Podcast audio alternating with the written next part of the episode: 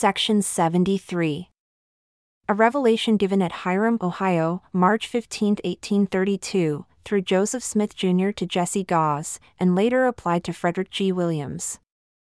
Verily, verily I say unto you, my servant Jesse, listen to the voice of him who speaks to you the word of the Lord your God, and hearken to the calling wherewith you are called, even to be a high priest in my church and counselor unto my servant Joseph, unto whom I have given the keys of the kingdom, which belong always to the presidency of the high priesthood. Therefore, verily I acknowledge him and will bless him and also you, inasmuch as you are faithful in counsel in the office which I have appointed unto you, and in prayer always, vocally and in your heart, in public and in private, also in the ministry in proclaiming the gospel in the land of the living, and among your brethren. And in doing these things, you will do the greatest good unto your fellow beings, and will promote the glory of him who is your Lord.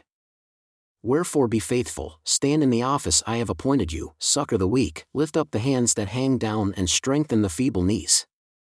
And if you act faithfully unto the end, you shall have a crown of immortality and eternal life in the mansions which I have prepared in the house of my Father.